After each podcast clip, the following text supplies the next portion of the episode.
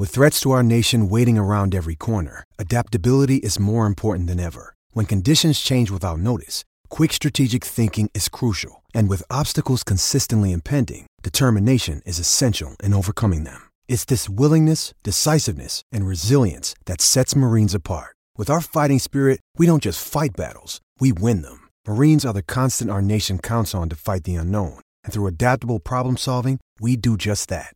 Learn more at marines.com.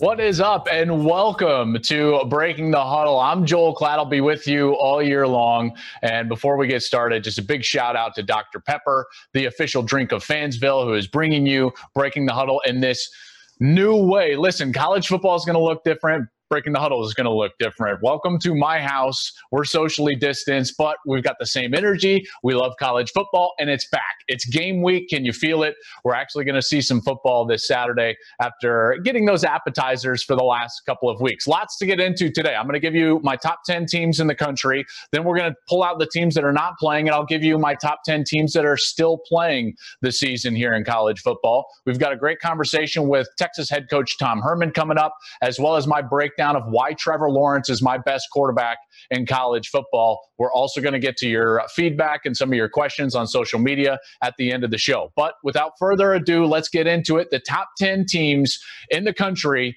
right now. I started this top 10 with the Big 10 and Pac 12 available, and this is the way that I would have rated them if it was a normal year, but it's not. So, Ohio State and Penn State sorry, but you're not going to be included in my top 10 teams who are still playing. So let's go through the revised top 10 of the teams that we're going to see this fall. At number 10, a team that I really like and is not getting a lot of pub outside of some of the controversies that have surrounded them during the course of the offseason. I really like Oklahoma State, guys. I think with a returning quarterback and Spencer Sanders, He's going to cut down on his turnovers. He's got Tylan Wallace back after that ACL injury. He's got the best running back, I believe, in college football, and Chuba Hubbard. Watch out. That's an explosive team. And remember, OU, while I have them rated higher than Oklahoma State, they've got a tough schedule. More on that in a little bit. At number nine, I've got Auburn one of the things that you'll hear me say constantly during the course of the season is that this SEC schedule is going to look, it's going to feel so much different. I can't wait to see how these teams navigate this schedule, having to play each other each and every week because it's going to be so different than what we've seen in the past with those eight game conference schedules. But for right now, the ninth team in the country is going to be Auburn. At number eight, I'm going to go with LSU. LSU is in uh, a precarious spot right now because they're trying to break in a new quarterback. They've had several opt outs, they've got new coordinators, and they haven't had an offseason to get things done. So while you're trying to repeat as a national champion, not many things are going in their favor, at least at this point. They're very talented, love their head coach at O. So I've got them right now at number eight. Number seven, I'm going to go with Notre Dame. And I know that this is higher than maybe some people would put Notre Dame, but think about it now.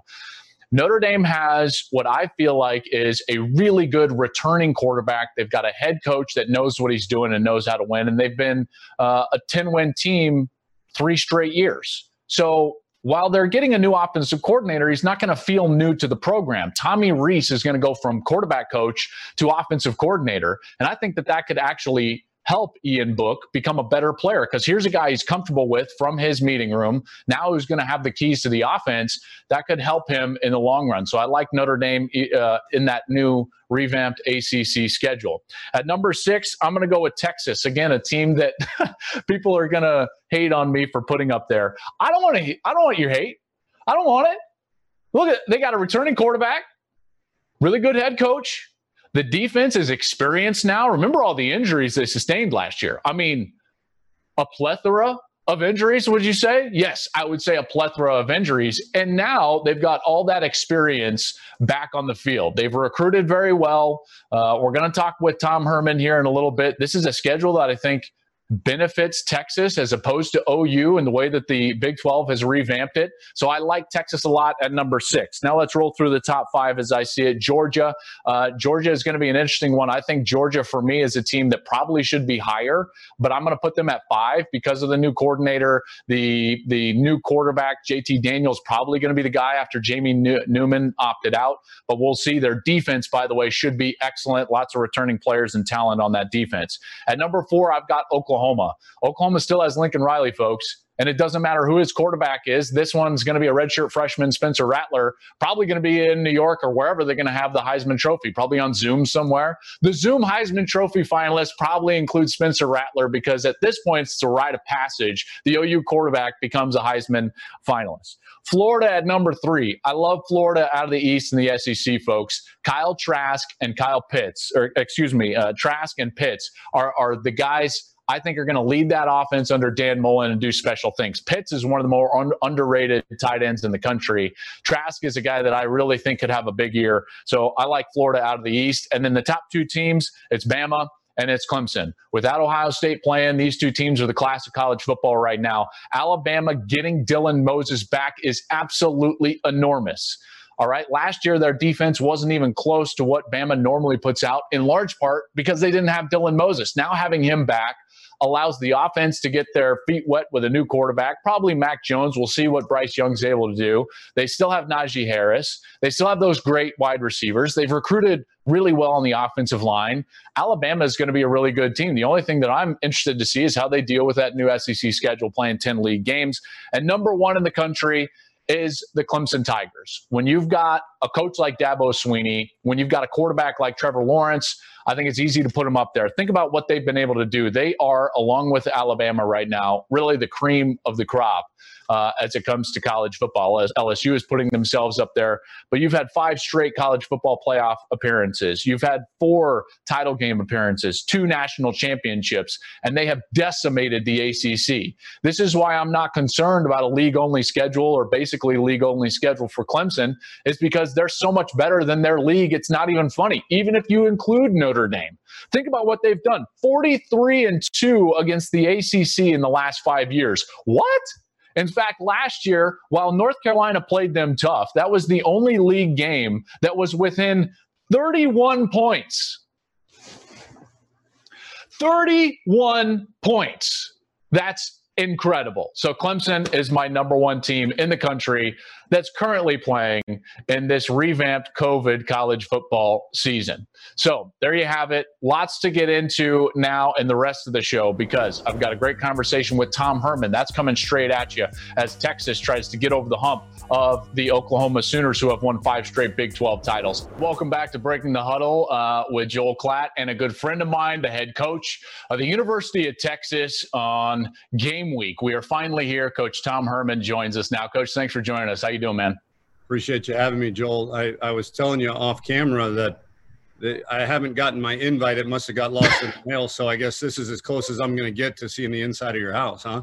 But well, at least at least for now, social distancing and all. You know, we gotta right. maintain protocols. Uh, hey, speaking of protocols, by the way, we've talked about this offline all summer long about you know how well you feel like your players have done uh, maintaining the structure of the protocols and the testing regimens that you guys have at the University of Texas. How has it gone, first of all, and then and then secondly, how confident are you that we can get through some portion of this season starting this week?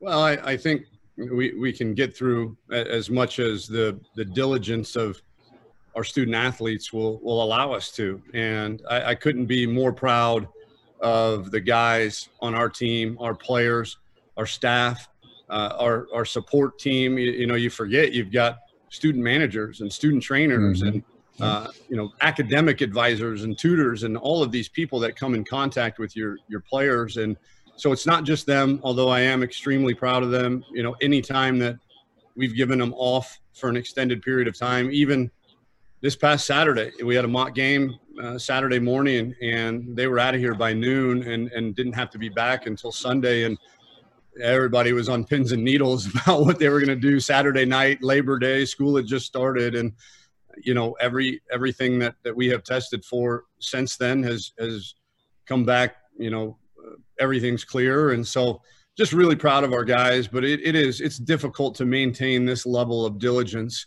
consistently, day after day, week after week, month after month, and I, I just I can't applaud our guys enough on the field, you guys have a couple of new coordinators, two guys that I have a lot of respect for. A guy that you have a, a long past with, Chris Ash, is now your defensive coordinator. You worked with him at Iowa State and then won a national championship with him at Ohio State. And you also bring in Mike Yurcich, who's been a long-time Big 12 coordinator at Oklahoma State, spent last year at Ohio State under Ryan Day.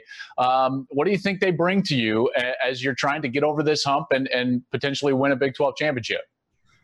Well, I, I, think what, what Mike certainly brings is uh, allowing me to focus my time, effort, and energy in the, the big picture as I'm used to, to doing as a head coach. It was uh, wearing on me as, as a play caller, full time play caller last year. It really took its toll on me, and, and I wasn't my best. I, I was a jack of all trades and, and master of none. And I think it showed in were we were we pretty good on offense? Yeah, we were top 15, top 10 in the country in a lot of, of statistical areas, but I had let the defensive side slip a little bit. And so the the two new hires allow a couple things. One, frees me up to to spend more time with the players, to get to know them better, uh, and to you know having Mike allows me to to spend more time with the defense, but on, in the same breath, I, have I've got Chris there who is who's been a head coach. He's been a national championship winning defensive coordinator. So I really trust him with the defense uh, as well to to kind of be the head coach of that side of the ball.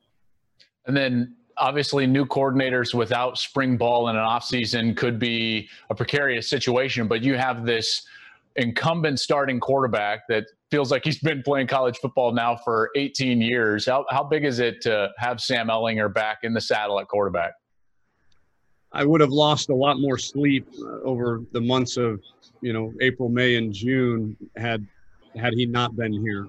And that's a an unbelievable credit to him.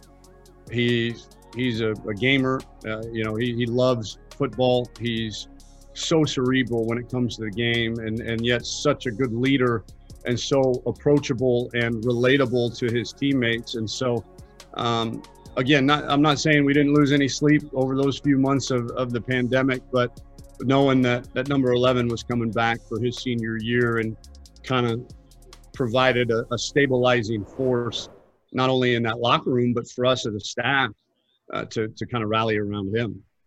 All right, so now you're in the in the throes of building this program. Your arch rival has won five straight Big 12 titles. Texas has not won a Big 12 title in over 10 years. It's been since 2009.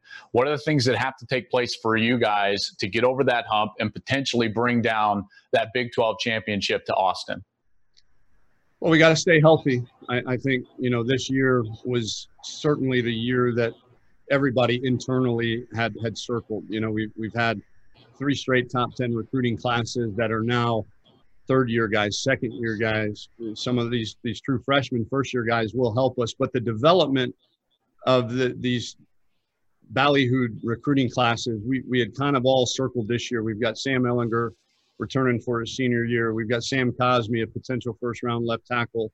And so we need to stay healthy and we need COVID to allow us to, to have a as normal of a season as possible. And then beyond that, I, I think we've we've got to play better defensively. You know, we we were uh, atrocious in in most defensive statistical categories, and then offensively, although the numbers were were great, we, we had a, a couple games where we didn't show up, and so we, we've got to play more consistently on on offense, and then defensively, uh, we we've just we, we've got to play to the level of our talent. All right, last thing for you. As as schedules got thrown, you know, through the washing machine essentially and totally redone and revamped, it was very clear that it would have been easier for teams that have geographic, eh, you know, um, uh, centers around each other and and similar resources that those games would have been easier to play this year. And as it is, we're going to stay in conferences and so on and so forth. But you've been uh, a big proponent of getting Texas A&M back on the schedule. Why is that? And how close are we to maybe getting Texas and Texas A&M on the field?